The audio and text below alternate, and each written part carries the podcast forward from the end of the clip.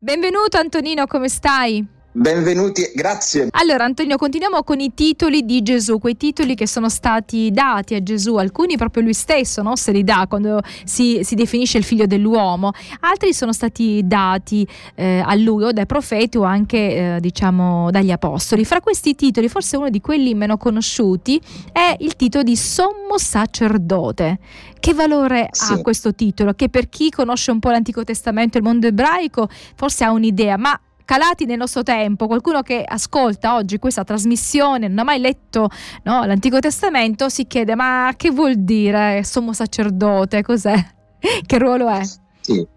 Il sommo sacerdozio di Cristo in particolare nel Nuovo Testamento rivela, cioè, eh, eh, dice una duplice funzione. Prima di tutto che lui è l'unico mediatore tra Dio e gli uomini, quindi una mediazione unica, definitiva, e poi come sacerdote offre se stesso e come ci dice la lettera agli ebrei, colui che eh, si sacrifica dalla vita a se stesso, non come i sommi sacerdoti, non come i sacerdoti che dovevano offrire un sacrificio di animali. Quindi istituisce un sacerdozio Gesù totalmente nuovo in un tempio che non è costruito da mani d'uomo, che è il tempio stesso del suo corpo. Quindi ecco questa duplice funzione di mediazione e di offerta si eh, ehm, si condensano, ecco, si unificano nella persona eh, di Cristo.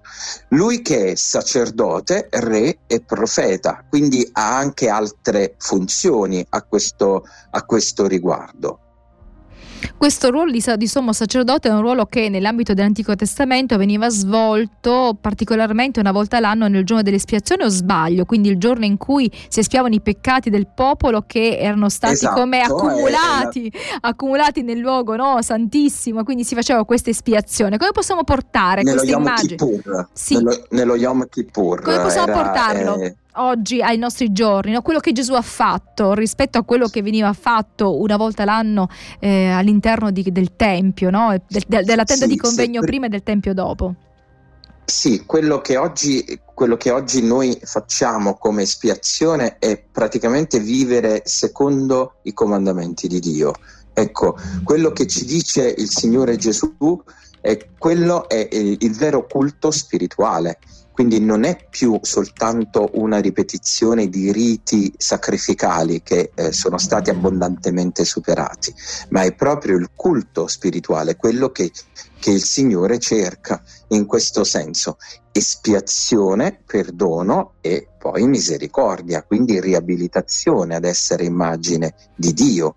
E quindi ehm, Cristo Gesù è proprio questo, il suo sacrificio diventa così la via, l'unica via attraverso la quale noi, eh, espiati le nostre colpe, i nostri peccati, possiamo avvicinarci a Lui, mm, a un sacrificio dal sangue più eloquente di quello di Abele. Mm-hmm. Eh, ci dice. E quindi questo, questo, deve fare capire anche la misura, la portata spirituale della nostra esistenza. Quindi mediazione, sacrificio sacrificio, sacrificio e mediazione, però in un contesto spirituale, non più fatto di norme, di prescrizioni e di regole, come ci dice appunto anche la lettera agli ebrei. Cristo è, ste- è lui stesso vittima sacrificale e sommo sacerdote. E questo lo conserva per sempre per tutti coloro che vogliono avvicinarsi a Dio, che Dio chiama che possano ritrovare l'immagine perduta di Dio in loro. Nella lettera agli ebrei, ehm, Antonino, che eh, la lettera che forse parla di più no, della figura di Gesù come sommo sacerdote, di quello che lui ha fatto, l'incarnazione, eccetera, eccetera, c'è un passo dove dice che Gesù vive sempre per intercedere no? per noi. Sì. E, è bella questa immagine che Gesù intercede ogni giorno eh, per Abbiamo noi. Abbiamo un potentissimo avvocato presso il Padre che è Cristo stesso. Lui è mediatore della, de, tra noi. Perché mediatore? Perché il verbo incarnato, per, prendendo la nostra umanità, diventa il ponte.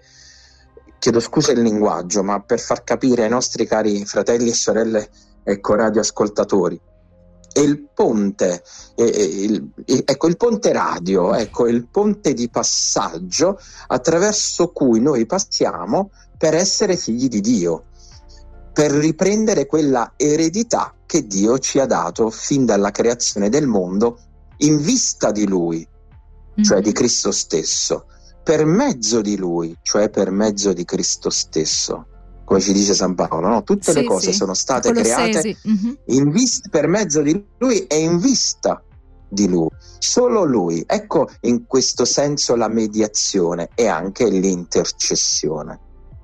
Quando si pensa all'intercessione, la preghiera, la, la preghiera Prego? Eh, no, quando si pensa all'intercessione, come possiamo rendere questo tipo di preghiera chiaro a chi ci segue?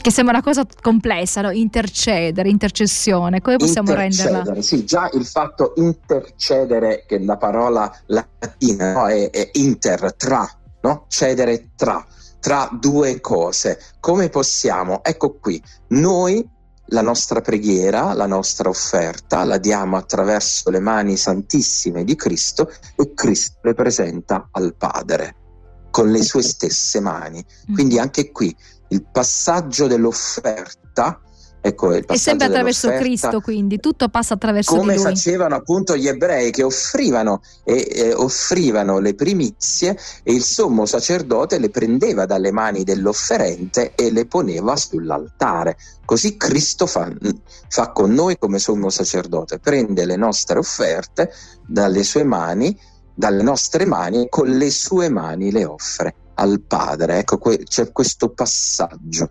spirituale, quindi le, le preghiere, le primizie della nostra vita le nostre opere buone.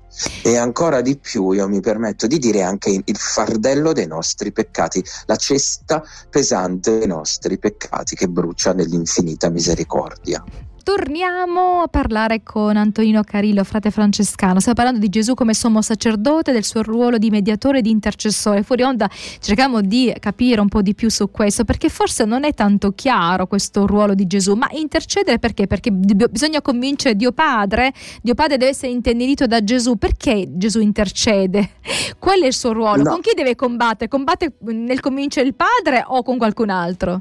No, no, no, no, no. Gesù combatte, combatte, non per convincere il padre, perché il padre è infinitamente è già convinto dell'amore, no? dell'amore, quindi non ha bisogno di essere intenerito assolutamente, ma combattere la buona battaglia contro gli spiriti del male che continuamente ci ostacolano. A questo proposito, ecco, dicevamo prima, mi vengono in mente le parole del cantico dei redenti dell'agnello dell'Apocalisse, no? Ora si è compiuta la salvezza e la forza del nostro Dio e la potenza del suo Cristo, perché è stato precipitato l'accusatore, mm-hmm. quindi il bugiardo che accusa, colui che accusava i nostri fratelli davanti al nostro Dio giorno e notte, ma essi redenti sì, lo hanno vinto con il sangue dell'agnello. Quindi la mediazione del sangue dell'agnello, l'intercessione del sangue dell'agnello che è Cristo stesso, ha combattuto e vinto il bugiardo,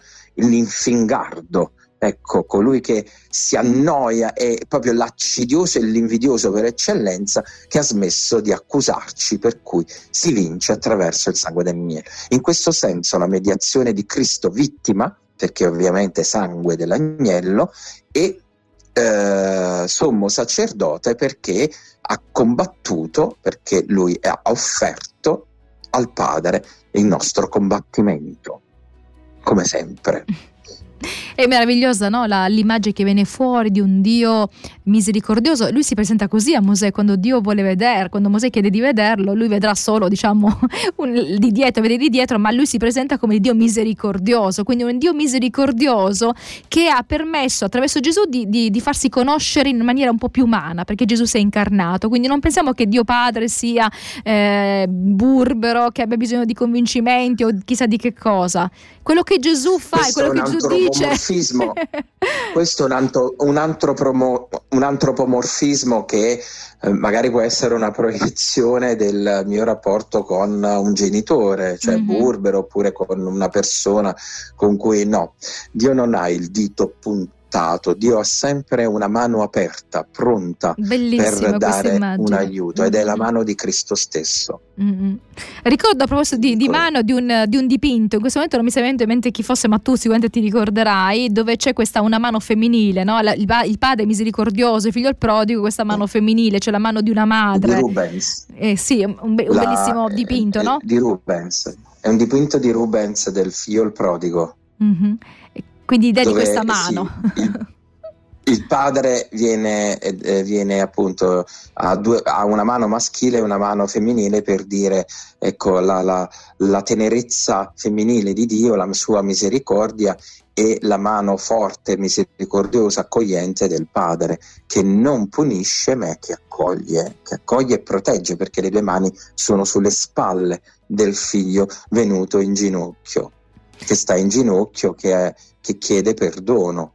Ecco qui. E allora anche qui il sangue di Cristo scende copiosamente, abbondantemente, per, ecco, perché il nostro cuore sia purificato. Così noi laviamo le vesti nel sangue dell'agnello e le rendiamo candide di quella giustizia che appartiene solo a Gesù, ma che lui vuole condividere con noi. No? Fa, la sua giustizia diventa la nostra giustizia, mentre i nostri peccati li ha presi lui. No? Lui si è fatto peccato esatto. per, per fare noi giustizia. Grazie allora Antonino, alla prossima. Un abbraccio a tutti e una preghiera. Ok, grazie, amen. Grazie, grazie.